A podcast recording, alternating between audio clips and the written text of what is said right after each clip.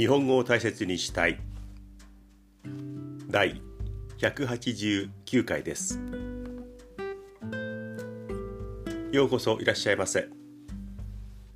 思いつくまま気ままに喋っていきます。少しゆっくりめに喋ろうと思います。できるだけ正しい日本語を使いたいんですが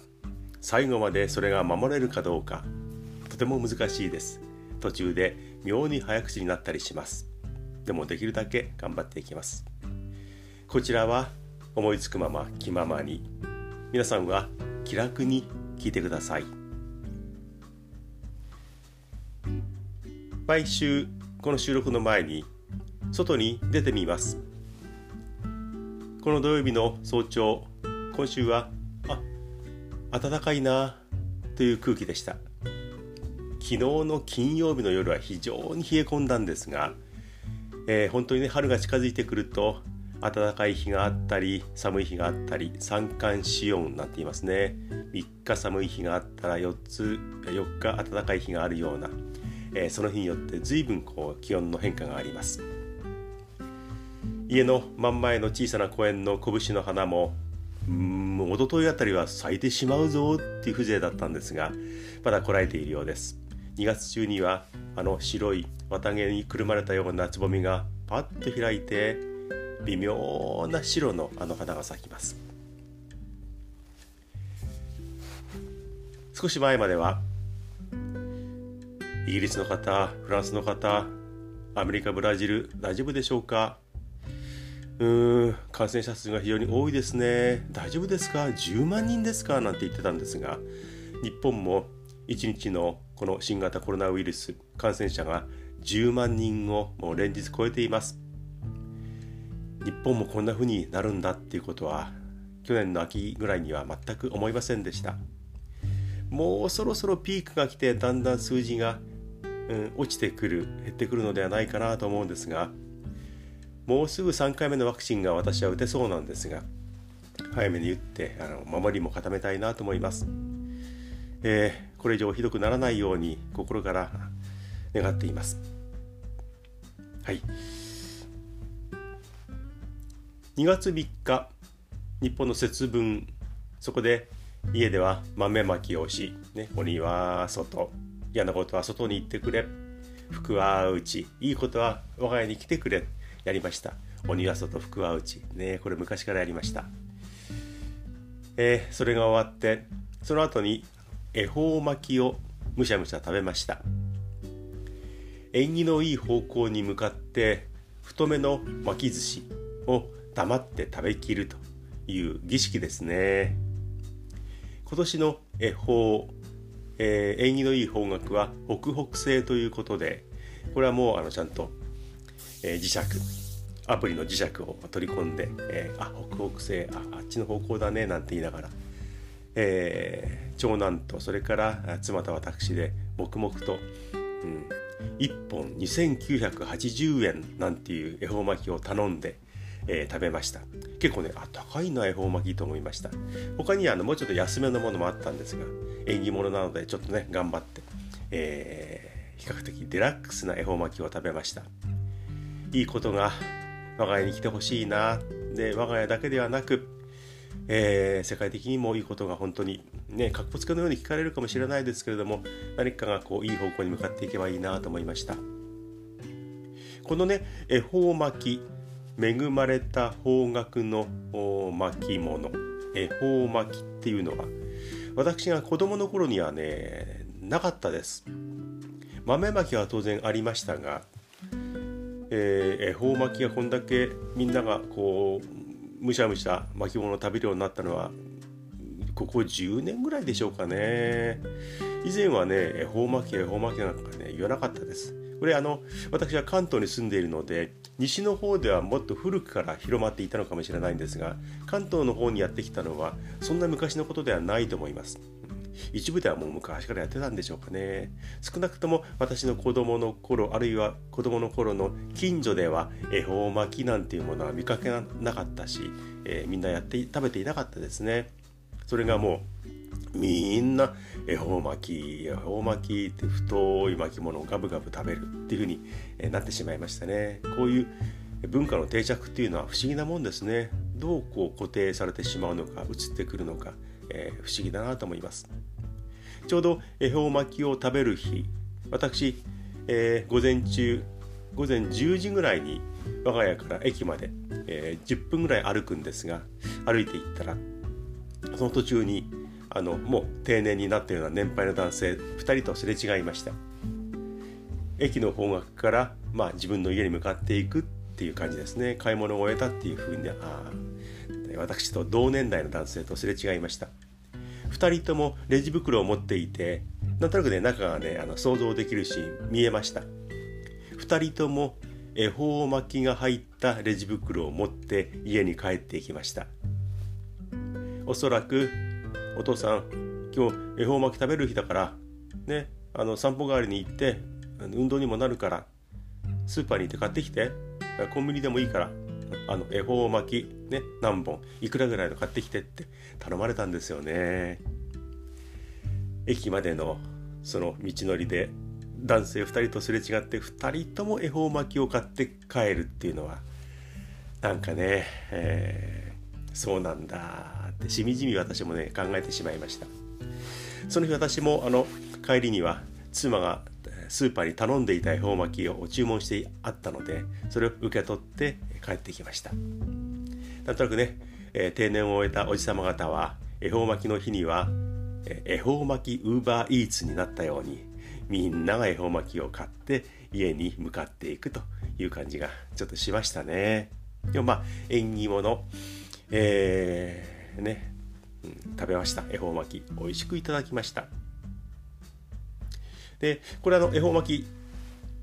いろんな具材がいっぱい入った太い巻物な巻き寿司なんですがちょっと調べてみたらやっぱり7つの具材を使うのが基本なんだそうです。これは七福神に七なんで7つの具材なんだそうですが日本って7っていう数字好きですよね。春の七草とかそれから七変化とか、えー、それから七不思議とかね。何かっていうと7という数字を使いたがるっていうの昔からありますね、えー、七転び八起き、うん、そうですね。うんなくて七癖。2や3よりは大きい数字でも10ではないっていうのでちょうどいいんでしょうかね。世界ではあの7はラッキーナンバーとは言いますけれども日本も昔からラッキーナンバーというふうな観念じゃないところでなんとなくちょうどいい数字としてこの7っていうのは、ね、よく、えー、使われているようですね、はい、詳しいことは分かんないですけど日本人は7が好きだなとね、えー、思います。はい。前回前々回と YouTube にいただいているコメントとかそれからいいたメールについてのお話をしたんですがえー、日本のふみさんからいただいたメール。ポッドキャストやろうと思ってるんだけれども自分の声がどうもピンとこないなあまり納得できないというお話をして、えー、メールのその内容をお伝えしました。で、えー、その続編があってまたメールをいただいてあ自分の声に慣れていこうと思います。ポッドキャストを始めたら、えー、また連絡をしますというねあのメールが来ました。ぜひやってみてください。ね、自分の声が誰かに届いていると思うとねとてもあの楽しいし嬉しいなという気持ちになると思います、うん、自分の声それが周りに聞こえてる声なのであれって思わないでどんどん喋ってください、えー、ポッドキャストデビューをお待ちしています。またメールをいただきたいと思います。ありがとうございました。それからこれはねお詫びですね、えー、ブラジルの方からあのメールを何回かいただいていたんですがお名前を間違えました。ブラジルのマリオさん、えー、前回名前を間違えてごめんなさい。またいろんなあの近況報告的なものでも構わないので何かあのメールを送ってください。よろしくお願いします。お待ちしています。はい。前置きが今回も長かったですね、まあ、前置きと言ってしまっては失礼なんですけれども喋る予定がないものも頭に浮かんだら喋ってしまうっていうことがねよくあるのでああちょっと長かったな。もう10分近く経ってしまいました。はい。2週間ほど前になりますね。街を歩いていたら、えー、ブラブラ歩いていたらおこれは新発見かもしれないっていうことがありました。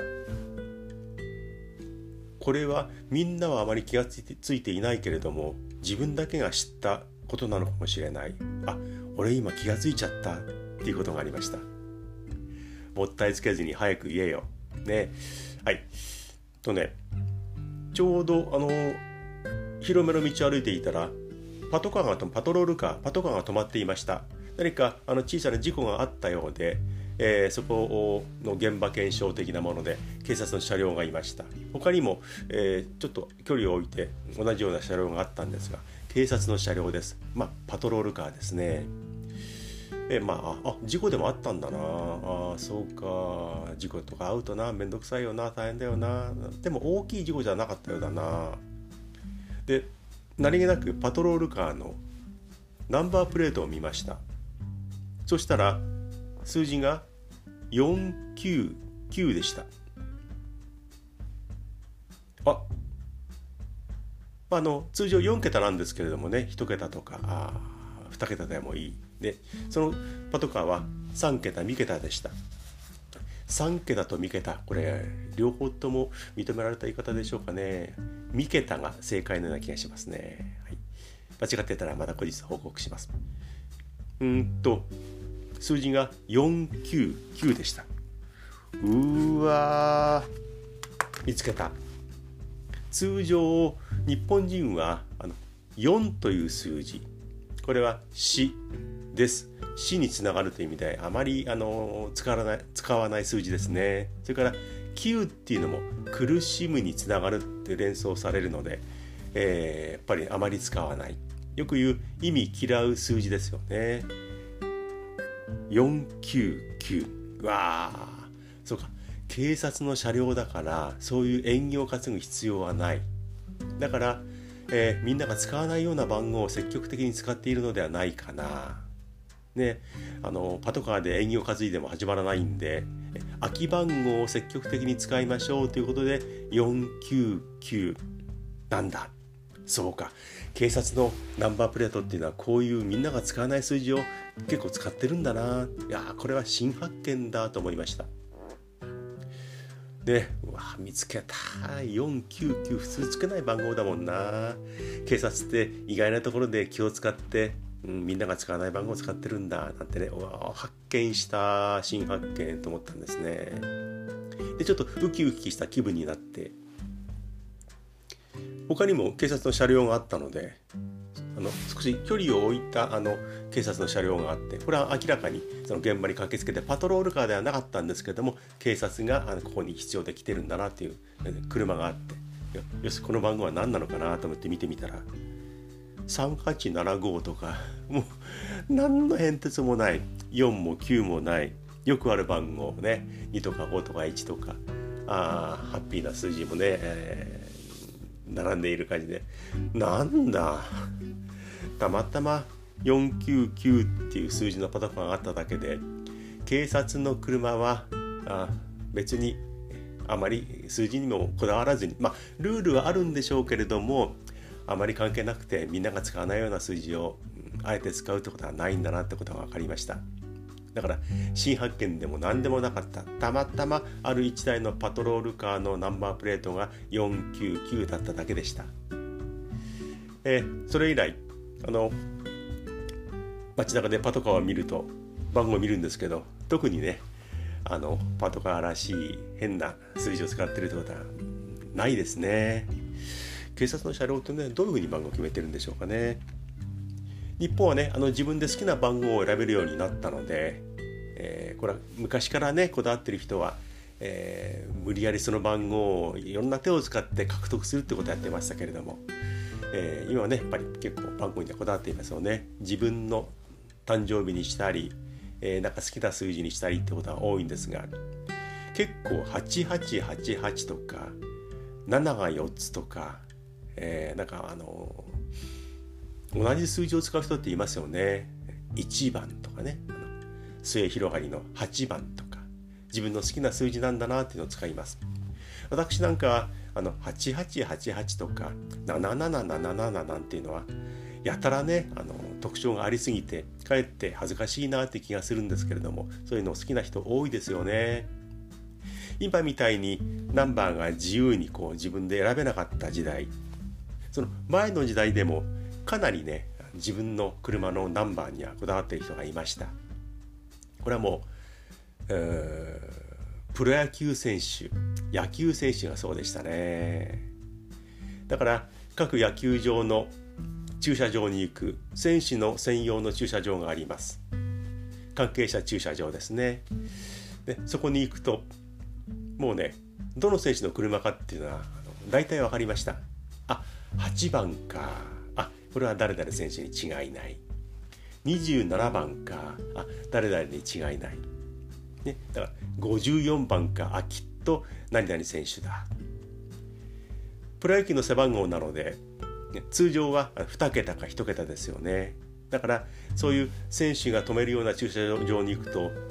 3桁4桁の番号っていうのはほとんどなかったですね。あえてあの自分の車がどれかってわからないようにして全く背番号とは関係ない、えー、番号をつけてる人もいましたけれどもね。自分の背番号と同じ番号の車に乗りたいっていうのはあのスポーツ選手は弦を担ぐっていうことはね結構しますから演技担ぎでやっていましたね。本当にあの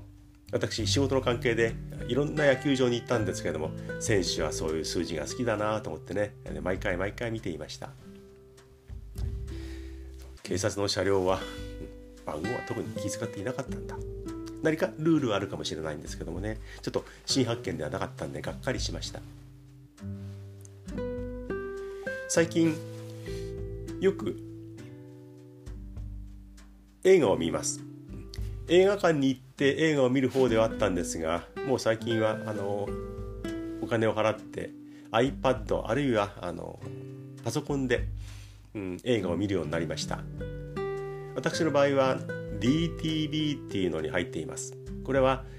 ドコモの契約者なので DTV が安く契約できる。追加が確か500円で DTV を使えるってことでそれに入りました、えー、いろんな映画が確かにあるんですけれどももうなかなかあいい映画だなっていうものにはね巡り合えないですね。でもう一度見てしまった。好きな映画がねもう結構見てる方なのであこれも見たなこれも見たなっていうものが多くて何か意外なもので、えー、あいい映画だなっていうものはないかなと思ってねいろいろ探ってみます。もうこれは一本一本映画館に行ってお金を払ってるわけではないのでちょっとつまらないなと思うとあこれやめよう次の探そうっていうふうになってしまうんですけれども。なかなかねああいいなっていうものにねもうほとんど見てしまったっていうふうに、えー、ちょっと思ってはしまうんですが、うん、いいなってものがないですね。で特に私このえー、こうなんですね。うんと DTV とかそういったもので他にちゃんと言い方があるんですよね。で海外のドラマも結構見ました。見ています。一時ずっと見ていたのがアメリカのあのシアトルの病院を舞台にした、えー、グレイズ・アナトミー日本題としてサブタイトルが「恋の解剖学」っていうねとってもえーっていうタイトルがついていますがこれを、ね、よく見ていました、えー、ファーストシリーズからずっと見ていてあのまあ医療ドラマではあるんですが、恋愛的な要素も非常にあって医療の緊張感それから恋愛のえー、そんなのありなんていうのがあってね、えー、飽きずにずっと見ていました。でこれがもう一時終わってしまってあまた戻ってきたグレイズが戻ってきたと思ったら今度有料になっていたのでもう見るのやめちゃいました。まあ、人気のドラマっていうのは皆さんねお金を払ってでも見たいっていう人が多いんでしょうね。有料だとねやっぱり別に改めてお金払って見るっていうのはちょっとなかなかね、えー、決心がいるので、えー、グレイズはもう止まってしまいました。それからシカゴファイヤーっていうこれアメリカシカゴの消防局消防署の、えー、ドラマがあってそれもよく見ていました。ね、これもシリーズがあってやっぱり人気になるとシリーズ2シリーズ3っていうにねどんどん広がっていくんですね。それも見ていました。これももう終わってしまってがっかりしていたんですが戻ってきたらこれも有料になっているという感じが非常に多いですよね。そういうねあ見たいなっていう海外ドラマもなかなかないんです。特に私が契約してる DTV はイギリスの BBC のドラマをねあのたくさんこう見ることができるんですね。でいくつか見てみたんですがどうも BBC のドラマはね私のショーに合わないらしくて、えー、あまた見ようあ次が楽しみだなってならないんですね。いろいろ見てみましたけどもねなかなかいいものにぶつからない。ぱりアメリカのドラマの方が自分は合っているのかなというふうに思います。でもへそ曲がりなところもあるのでみんなが「いいすごいぞ見なよ素敵だよ面白いよ」って言ってるあのウォーキングデッドとか全然ちょっと見たけどまあ私はこれ見てられない。ダメなんですよね。えー、24はちょっとね我慢をしながら結局はあの最後まで見ましたけれどもうんなかなかねみんなが好きっていうものが好きじゃないやっぱりへそ曲がりなんですね。もっと言うとあの日本で大人気世界でもかなりの人気があると言われている「あの鬼滅の刃」もちょっと見てみましたけれどもうわこれが大人気なんだ自分はもうあもう次は見ないですよ全くもう見たいとは思わないですっていうものなんですね。これを言うとね「鬼滅の刃」の良さがわからないなんてっていうふうによく言われるんですがまあねあの見たくないものはしょうがないので、まあね、みんなの好みで合わせることもないしもうこのとこの年になってねみたいにみんなで合わせる気もこともうないのでまあこれは仕方がないと思っています。なかなかねいい映画ってないなというふうに思います。非常に印象に残っている映画としてはその裏切られたという意味ではねこれは劇場に行って、えー、見たものです。2007年の映画で、えー、これ長男とね見に行きました。これ134年前の話なんで、えー、まだ彼がね若い頃でしたけどもね、うん、彼がまだ10代ですかね。えー、っとウィル・スミスさん主演のアメリカ映画「アイム・レジェンド」これ日本でかなりスポットで宣伝をしていて「アイム・レジェンド」ウィル・スミス。わあなんか見てみたいなと思って行ったんですが見始めて途中からあの変な生き物が出てくるんですよね。あのうん人を食べてしまうような生き物が出てきてごめんなさいねいい加減な情報でえこんなもの出てくるんだあこういう近未来というか SF 的なものだったんだと思ってちょっとがっかりしましたね。もともとよく調べていけばあのそうがっかりしないで済んだのかもしれないですし見に行かなかったかもしれないんですがあのテレビで頻繁にその映画の宣伝をしている時にはそんな生き物が出るなんて全く映像のかけらもなかったんですがこれはね、えー、映画配給会社の方が宣伝をする方がそれを見せない方がいいだろうなっていうことでやったと思うんですがあんなものが出てくるんだとことが分かっていれば見に行かなかったなという映画でした。途中からもうがっかりしてあアイムレジェンドか。でも私の中ではその伝説に残るようなレジェンドになりそうながっかりの映画だなと思いました。よく覚えています。これはあの私の長男も同じ印象を持ったようで「アイムレジェンドびっくりしたよね」ってね今でもね時々言います。なかなかね素敵だなって映画に出会えないんですが最近新発見したのはまたお前の新発見かになりますね。一度見た映画いいなと思った映画また見るっていう方が新しいいい映画がないかなって思ってこう探し求めていくよりよっぽどいいなと思いました。一度見ていいなと思ったものをまた見ると新発見があってさらにその良さが分かるっていうことがねあの本当によくあります。だから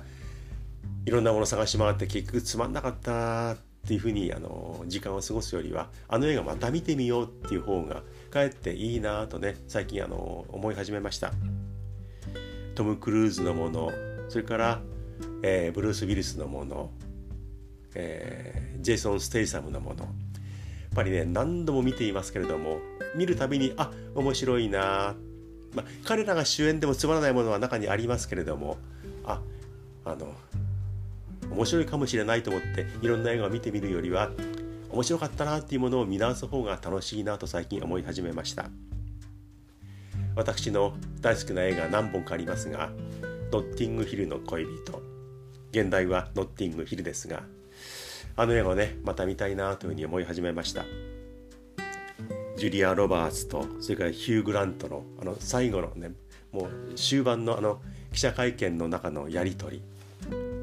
別れた恋人がまたあなたとやり直しをしたい。心からそう言ったらあなたはどうしますか？でひな壇にいる大女優である映画の中でも女優をね務めている演じているそのジュリア・ロバーツが彼の姿を見つけ彼の発言を聞いて彼との恋を一度諦めた。でも諦めきれないでいる。諦めようと思っているところに彼が思いを変えて仲間たちに励まされ自分でも気持ちを入れ替えてやっぱり彼女のことが好きなんだ。もう彼女と一緒にやっていこうと思い直してもう途中でいろんな交通事故とかに遭いそうになりながら記者会見場まで来て、え偽名を使って雑誌の記者に化けて今はそんなこととてもできないですけどもその会見場に行って彼女にもう一度やり直したいというふうにその彼が言ったらどうどう思いますか？でそう思ってる本人がジュリア・ロバーツに聞く。そうするとジュリア・ロバーツが一瞬微妙な間があってで映像もシューッと少し寄っていって彼女が「Definitely」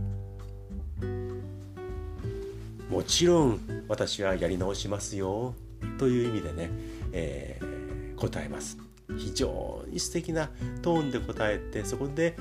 音楽がタタタタタと流れてくる。もう実に素晴らしいシーンですよね。あの時のジュリア・ロバーツの間目つき音楽の出のタイミング。映像のちょっとした動きヒュー・グラントの表情。でその間にあの周りの記者を演じる人たちそれからヒュー・グラントの、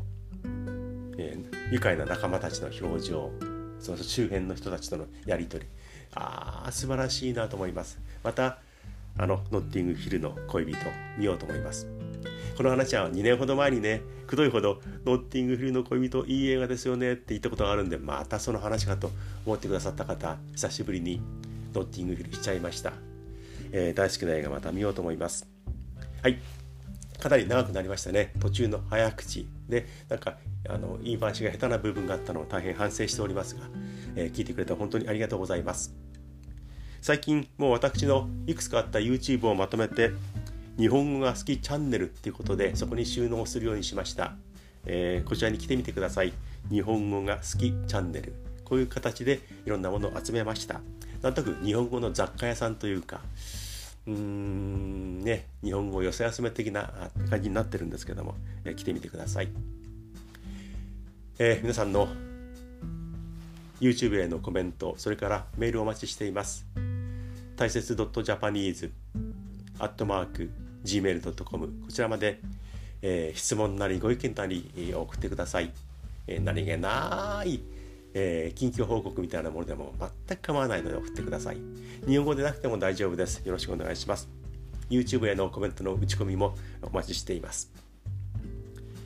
はい。30分近くなりました。久しぶりですね。ここまで長いのはね。聞いてくれて本当にありがとうございます。皆さんは今どんな時間帯に聞いてくれていますか？おはようございます。でしょうか？こんにちはですか？